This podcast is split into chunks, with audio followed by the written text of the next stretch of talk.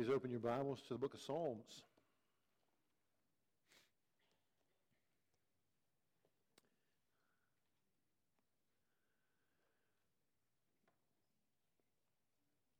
Would you join me as I ask the Lord to guide our time in His Word?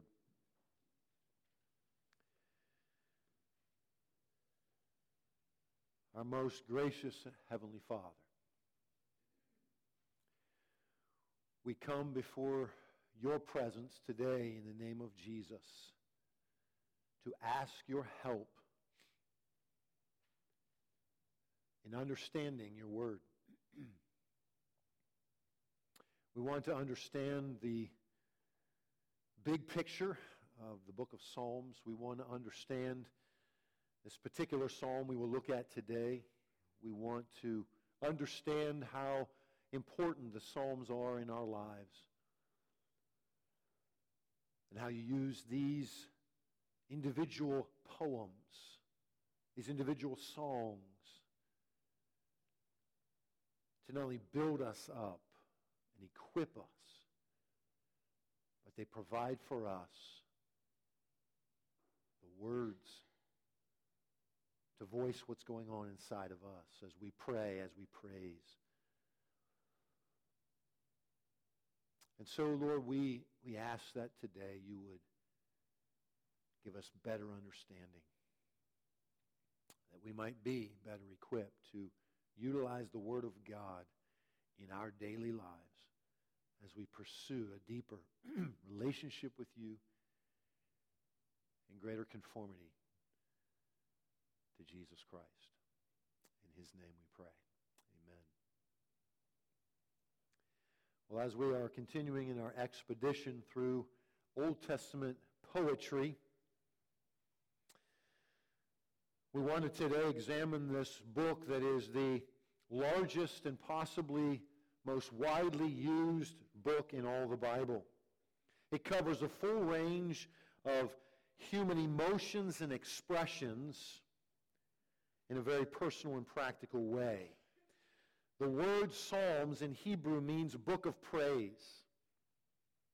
In the Greek, it means poems sung to the accompaniment of musical instruments, and particularly stringed and plucked instruments. In the Expositor's Bible commentary, the writer introduces the book of Psalms this way in the 150 Psalms, the Holy Spirit has given us more than a book of Israel's prayer and praise. The book of Psalms is a cross section of God's revelation to Israel and of Israel's response in faith to the Lord. The Psalms mirror the faith of Israel. In them, we receive windows that enable us to look out on our brothers and sisters in the faith of more than 2,500 years ago.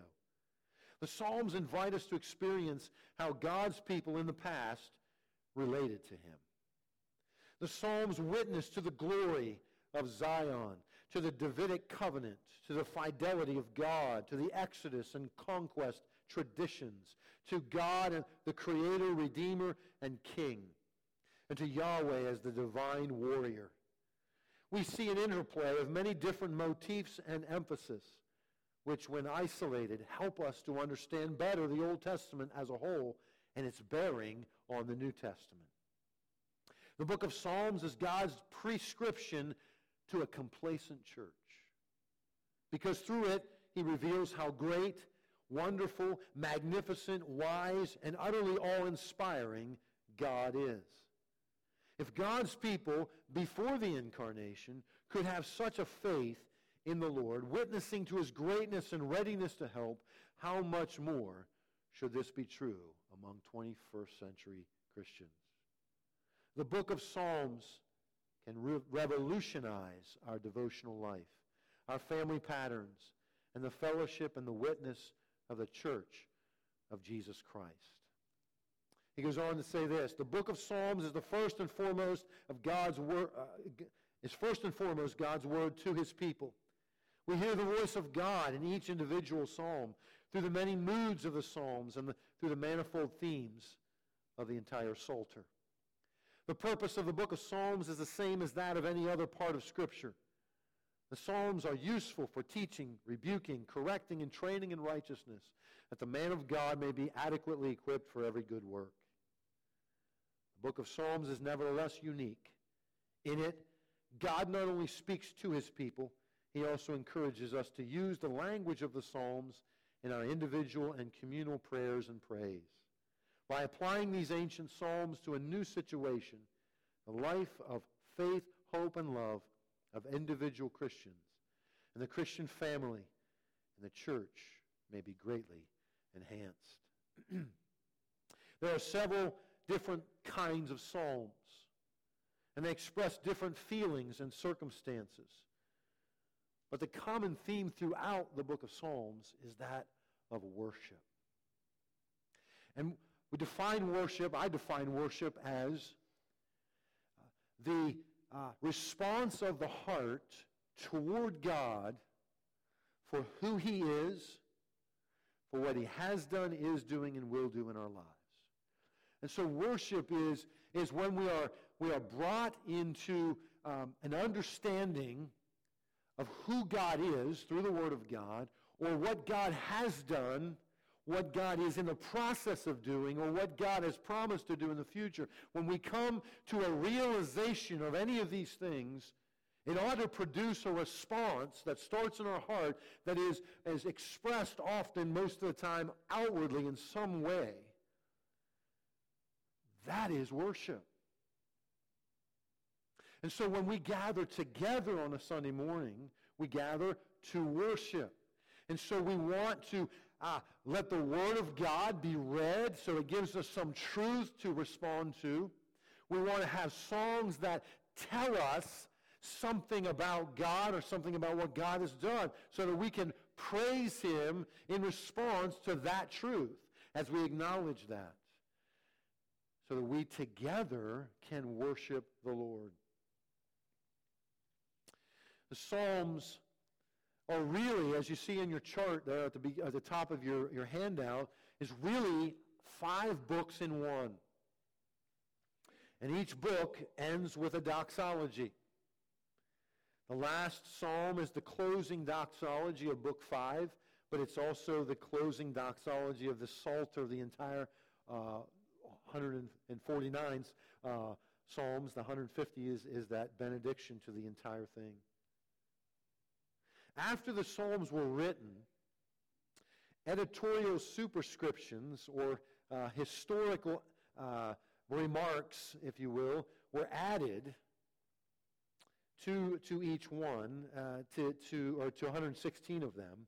And these superscriptions are historically accurate and are even numbered as the first verses in the Hebrew Bible. So when you see uh, a little description there in, in smaller letters before verse 1 in our English Bible, that is actually part of the Hebrew Bible.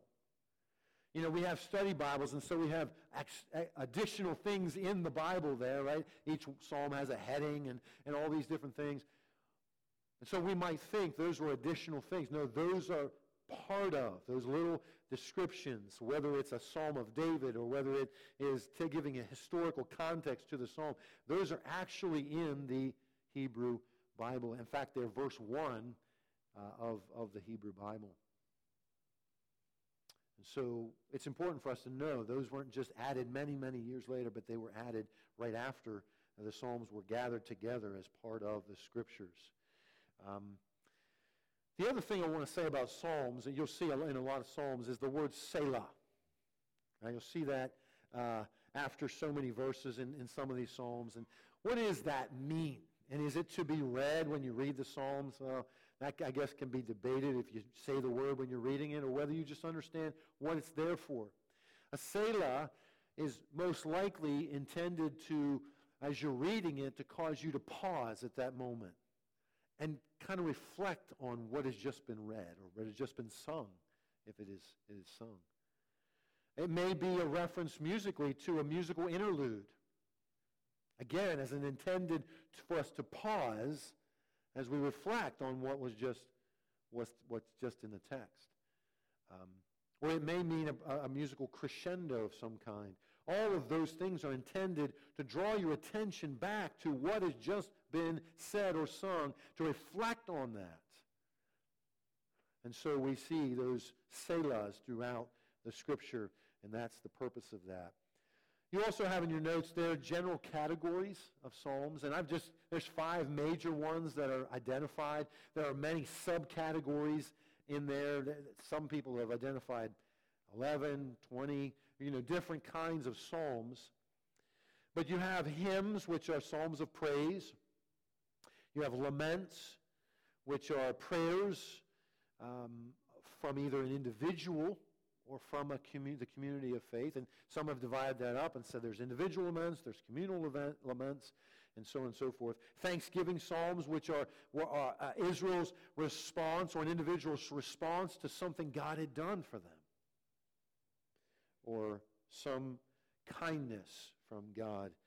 Um, royal psalms, which refer to kings. There are messianic psalms that are royal psalms that refer to the king who was to come, the Messiah. There were wisdom psalms, instructions given in the psalm for wise and responsible living. And so, like I say, there were many subcategories underneath that. But just to kind of realize as you're reading the Psalms, some of them have different themes or, or different uh, categories. Also, I wanted to mention just a couple of things about the value for our individual lives. Uh, one is prayer. The Psalms provide for us actually the words that we can pray to God.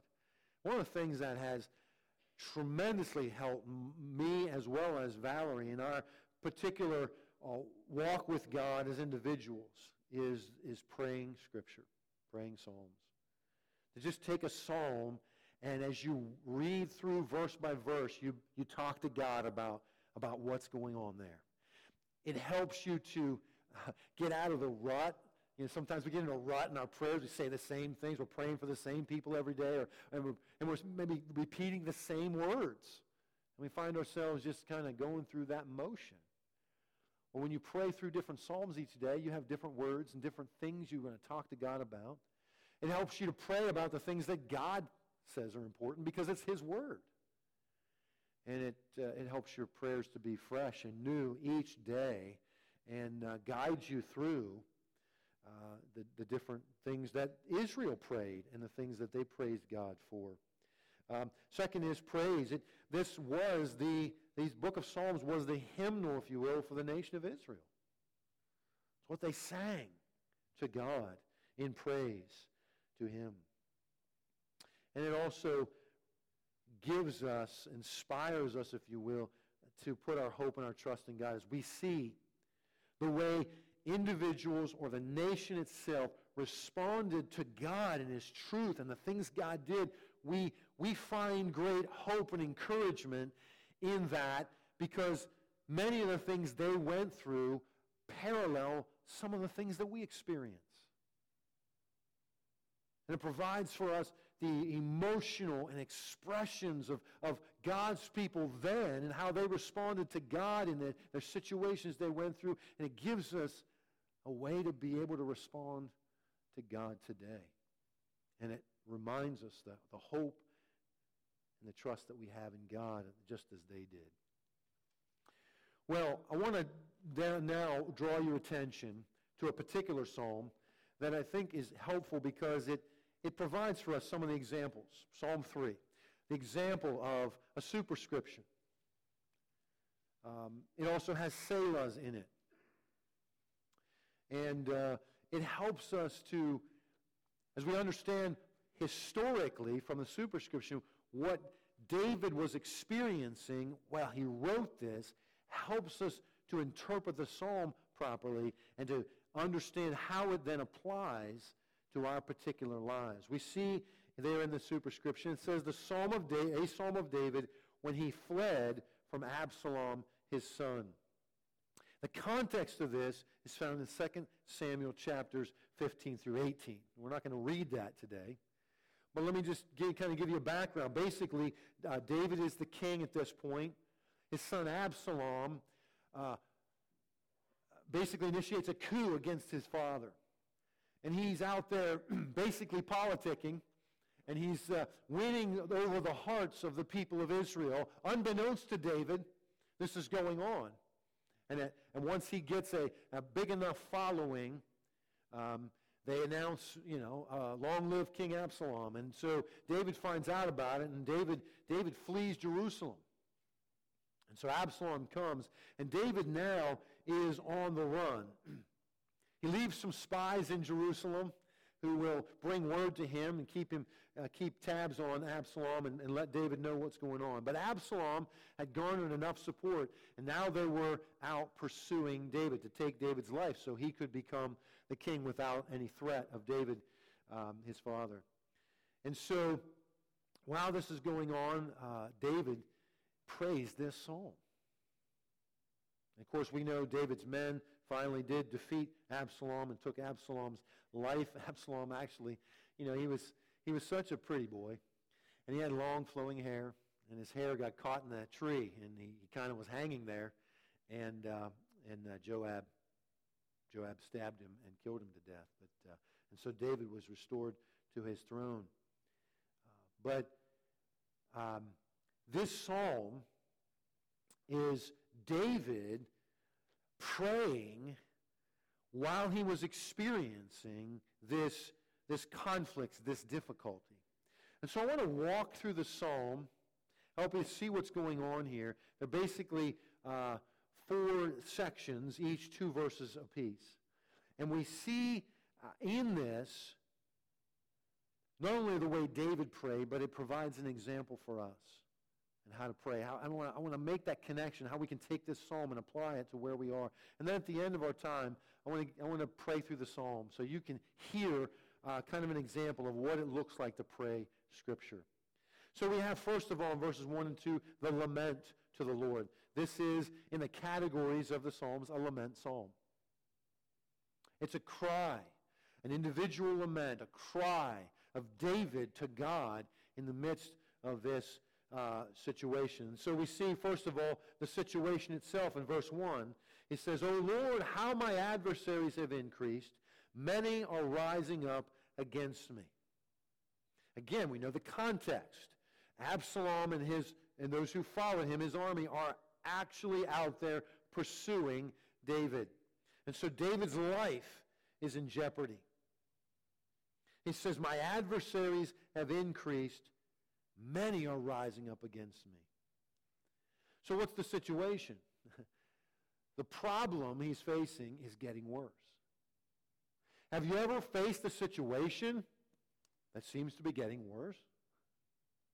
No matter what you do, it seems to be getting worse, not better. Every time you try to do something that you think is right to remedy the situation, it gets worse. Well, you can identify with David here. You can actually pray through this psalm in the context of your problem that seems to be getting worse. That's the situation. And then we see in verse 2 the concern. David says, Many are saying of my soul, there is no deliverance for him in God. They're saying, not even God can help David. The odds are so against him. You know, God's been there for him in the past. God elevated him to this position from being a shepherd boy to now a king of Israel. God helped him overcome the giant. But God can't even help him here. That's the, the way that people were speaking, the things that were being said. So the situation seems very bleak. Even some would say impossible. Again, have you ever been in a situation like that? Have you ever felt like things are never going to get better? Things can't, I mean, if I can't conceive of a way in which this is going to turn out good. Doesn't seem to be any solution. That's the lament. That's the situation. That's the concern David, David is expressing here. And then we see that word, little, little word Selah, which means that you just need to stop for a moment and think about what David is experiencing.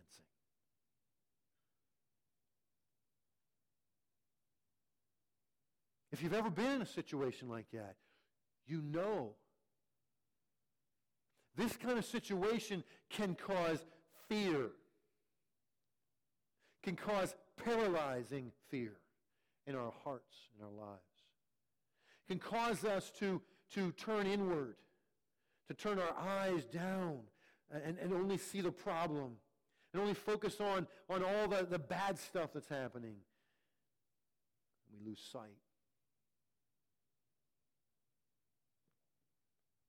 And then we come to verses 3 and 4, where David expresses the reality of the Lord. The reality of the Lord. He gives us four truths in these two verses about God that are so important for David to recognize, for us to recognize, especially when we're in what seems to be an impossible situation. It's because, you see, when we gaze too long at the problem or the enemy, it begins to appear overwhelming. But when we turn and gaze at God, the problem grows smaller as we understand the bigness of God. And so he says, But thou, O Lord, art a shield about me, my glory and the one who lifts my head. I was crying to the Lord with my voice, and he answered me from his holy mountain. We see, first of all, that God is a shield. He is a shield. David says, You are a shield about me. What does a shield do? What is a shield for? You don't need a shield when you're not in a battle. When the enemy's not coming against you, you don't need a shield. But when you're in a battle, you need a shield to protect you from the enemy's darts, the, the, the, the, uh, the arrows, the, the, the insults, the, the, the difficulties, whatever it is that's coming at you, you need a shield to protect you. But see, a shield is intended not to take you out of the battle, it's intended to keep you in the battle. Whether that's encouraging to you or not, I don't know. But God is going to be your shield, will keep you there in the battle. Most of the time we want to get out of it, right? We want some way out. But God has a purpose for you in this battle and a purpose for David. And so David acknowledges that God is a shield to him.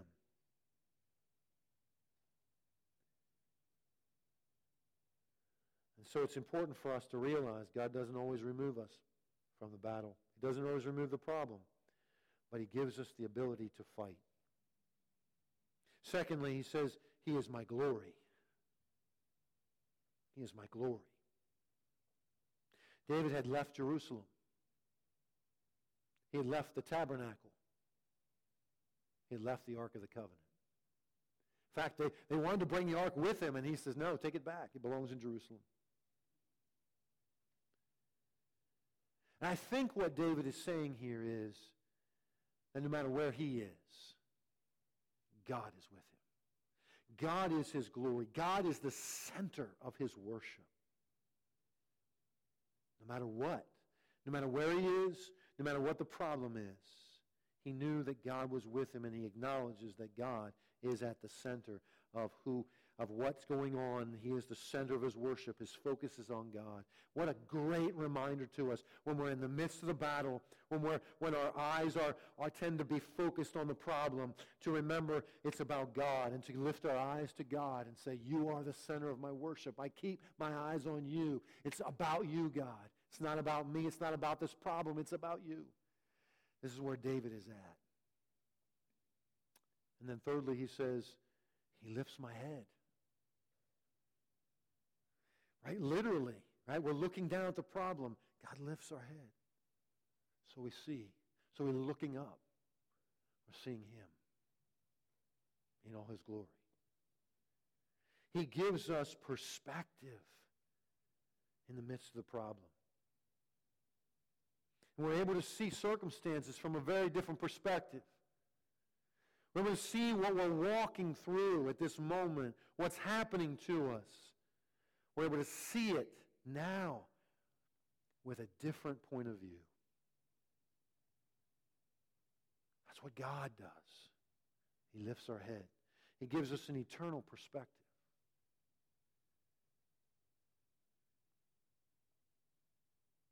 David didn't know how this was going to turn out. He didn't know if he would lose his life in this. He didn't know if, if in God's providential plan, you know, that, that this was all going to unfold in a way that did not benefit him as well as he, how he would see things. But he knew this. He knew God was his shield. He knew God was the, his glory. And he knew God was the lifter of his head. And the fourth thing he knew was that God answers his prayer.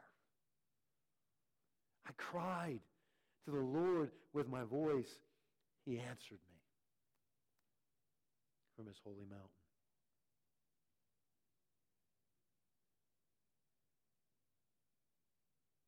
You know, sometimes when we're going through difficult things, we forget to pray about it. We're going through it, we're living it, and we're, we're experiencing all the emotions and all the things about it. But sometimes we forget to cry out to God in the midst of it, to cry out for His assistance.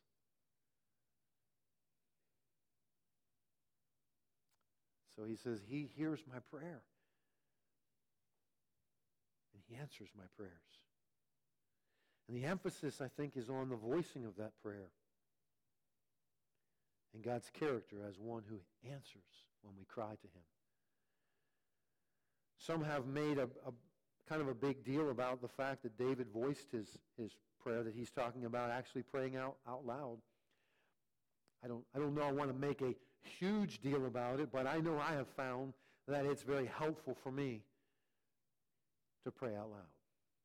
That's why it's, I like to be alone when I pray. Um, because it, you know, yeah, we can, we can talk to God in a quiet voice in our head. You know, but maybe you're like me, maybe you're not. But I, I can get distracted very easily there. I can, my brain can go off on some other things. Uh, while I'm in the middle of talking to God, I start daydreaming about something else. I start thinking about my, you know, what's going on over here. And so when I'm praying out loud, it helps me to stay focused as a practical thing. But David voiced his prayer to God. He lifted it up. He cried out, and God heard him. then we have another Selah. Right? Again, just to pause and reflect on these things that David is reflecting on the reality of the Lord. And then thirdly, we see the confidence in the Lord. What's the one thing that happens to us when, we have, when we're in the midst of a problem that's creating fear and anxiety and worry? we have a hard time sleeping. Now, we, we lay awake at night and we think about the problem. And we think about every scenario that could possibly go wrong. And we think about how we're going to respond to every one of those situations. Or, or if we have a, a difficult conversation we have to have with somebody, we think about everything that they might say and everything we're going to say in response. And, and None of that ever happens in reality.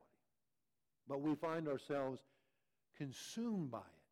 What does David say? He said, I lay down and slept.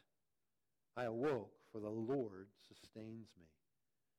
I will not be afraid of ten thousands of people who have set themselves against me round about.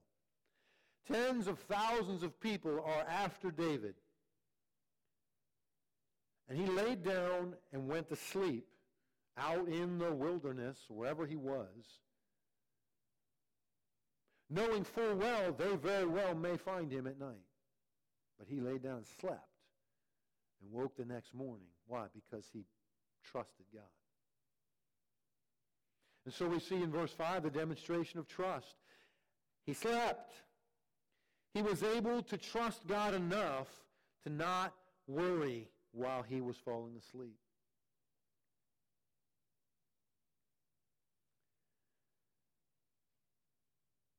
Again, this is simply a practical issue, a demonstration of our trust. We can say, yeah, I trust the Lord, but I can't sleep because I can't stop thinking about this thing. Well, that's a demonstration of not trusting God in that. We give it over to him. We ask him for sleep, and we, again, focus our mind on who God is, not on the problem. And then we have, secondly, the declaration of trust, where he says in verse 6, I will not be afraid. I will not be afraid. and maybe David has to tell himself that so that he wouldn't be afraid. and maybe you and I need to tell ourselves that. I will not let this circumstance, this person, this situation, I will not let this cause fear in me. I will not be afraid. Trust the Lord. No matter where it is, I will not be afraid.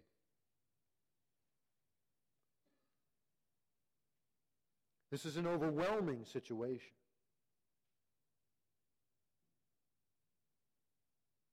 Many believe there was no deliverance for him in God. His confidence was in the Lord. And lastly, the salvation from the Lord, 7 and 8.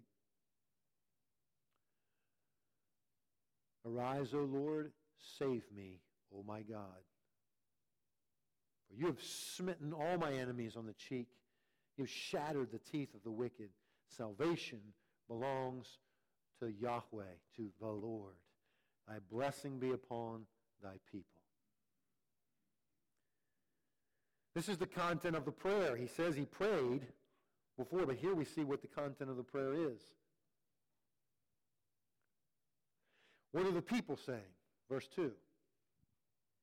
No deliverance for him and God. David says, God, you are my deliverance. I don't care what they say. I don't care what they think. I don't care if they're all saying that. My trust and confidence is in you. You are my deliverer, and I look to you. Arise, O Lord, and save. Most of the time we see the, the, the phrase, arise, O Lord, in Scripture, it's a battle cry. David knows this is a battle, and God, you are the one who fights this battle for me. So arise, O Lord, and save. He instructed his own men not to kill Absalom, who was his enemy at the moment, but it was his son. He says to the Lord, you arise and you save. This is your battle. And I trust you will do what is right. You fight for me. So we see that content of his prayer, and then we see the confidence of his prayer. Salvation, verse 8, belongs to the Lord. It's his work. This is his battle, and he's the one who fights it. And I trust that deliverance will come from him. And then I love the desire that David expresses. He says to the Lord, may your blessing rest right, not on himself, but on his people, God's people. This is the true shepherd king who, even in the midst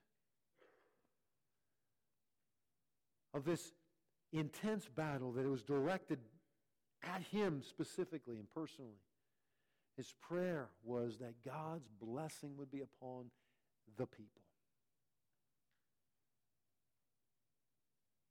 What a great uh, heart of a, a shepherd leader that David had.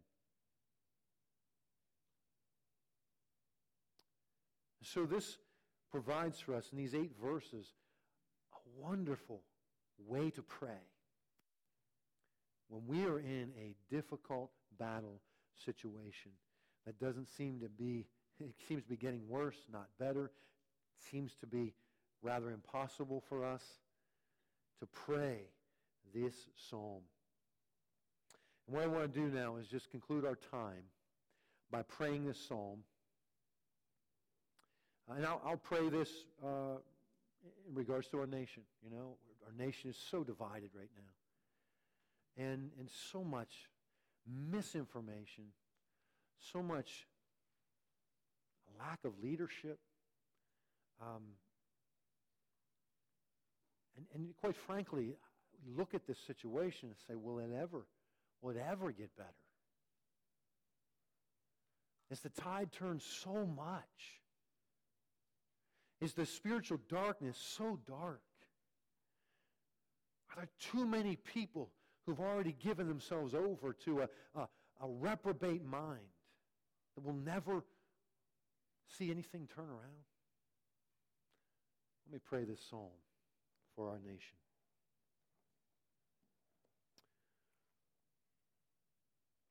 O oh Lord, how our adversaries have increased, how this problem has gotten so bad. Just in our lifetime, we've seen so much happen. Lord, we are, we are in a moment right now where there are protesters going on, protests going on right now. Much of which based on misinformation about this decision that was made. Much of it is driven by fear of the loss of freedoms, driven by anger. And God, as David acknowledged, many are saying there's no deliverance in God. Many are, are coming against organizations like PMI and others and churches that hold a pro-life perspective and, and are actually working to minister to people in this regard. And there are organizations out there that have determined to cause destruction and threaten lives of people who promote a pro-life agenda who simply want to help people see the truth and live it. And God, as we look and we watch things on the news and on media outlets, we see it, it seems that this world is just, it's not going to ever turn around. So, God, we face this difficult situation. Lord, you say, or David says, that, Lord, you are a shield. You are our glory. You are the one who lifts our head. We look to you, God. Lord, give us that shield of protection as we face what could be dangerous situations. If we are bold enough to take a stand in our conversations or to be part of ministries that are very public about saving life rather than taking it. We need your protection, Lord. PMI needs your protection. Not only the facilities, but the, the workers. So we ask you would be a shield. That you would keep us looking up. Lift our heads and may we see you as the center of our worship. May we continue to worship you no matter what's going on in this world no matter what division is ha- happening, God, that we would keep our eyes on you, that you would give us perspective. And we thank you, Lord, that you are the one, when we cry out to you with our voice, you answer. You answer. Thank you that you are a God who hears and answers prayer. Hear us, O God. Answer us according to your will and your word. And Lord, may we be able, like David, to lay down and sleep at night to find our hope and our trust in the living God, the mighty warrior who is Yahweh. May our trust be so rooted in you that we are able to lay down and sleep knowing that you are the one that sustains us. And Lord, when we, when we look at the, again, the uncertainty moving toward a, the next election, and, and Lord, if we, if we begin to put all of our hope in an election, in, in, in elected officials rather than in you, Lord, it will cause fear in us. But God, may we keep our eyes on you. May we be able to rest in the knowledge that you are indeed in control of all things. We do our part, but we trust you, and you will do yours. And God, may you give us a spirit of faith and of self-discipline, of love, not of fear. And may we be able to say, as David, Arise, O Lord, and save. Deliver us, for salvation belongs to the Lord. Lord, just as you've been faithful in our, in our lives up to this point, you will continue to be faithful moving forward. And we can trust you. And so we acknowledge to you, God, that you are our salvation, that deliverance belongs to the Lord. And God, may you bless your people. May you bless your people that we would stand firm in the blessing of God. And we would hold to the truth in a gracious and loving way. And through our lives and through the love that we have and the, the stand that we take, we might win some to Jesus. That you would be glorified. Father, thank you for the joy and privilege it is to pray, for the truth of your word that gives us the words to pray.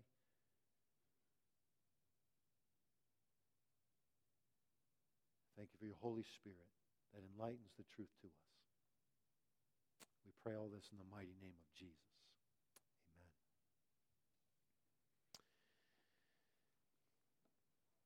Well, that is a way to pray through the scriptures.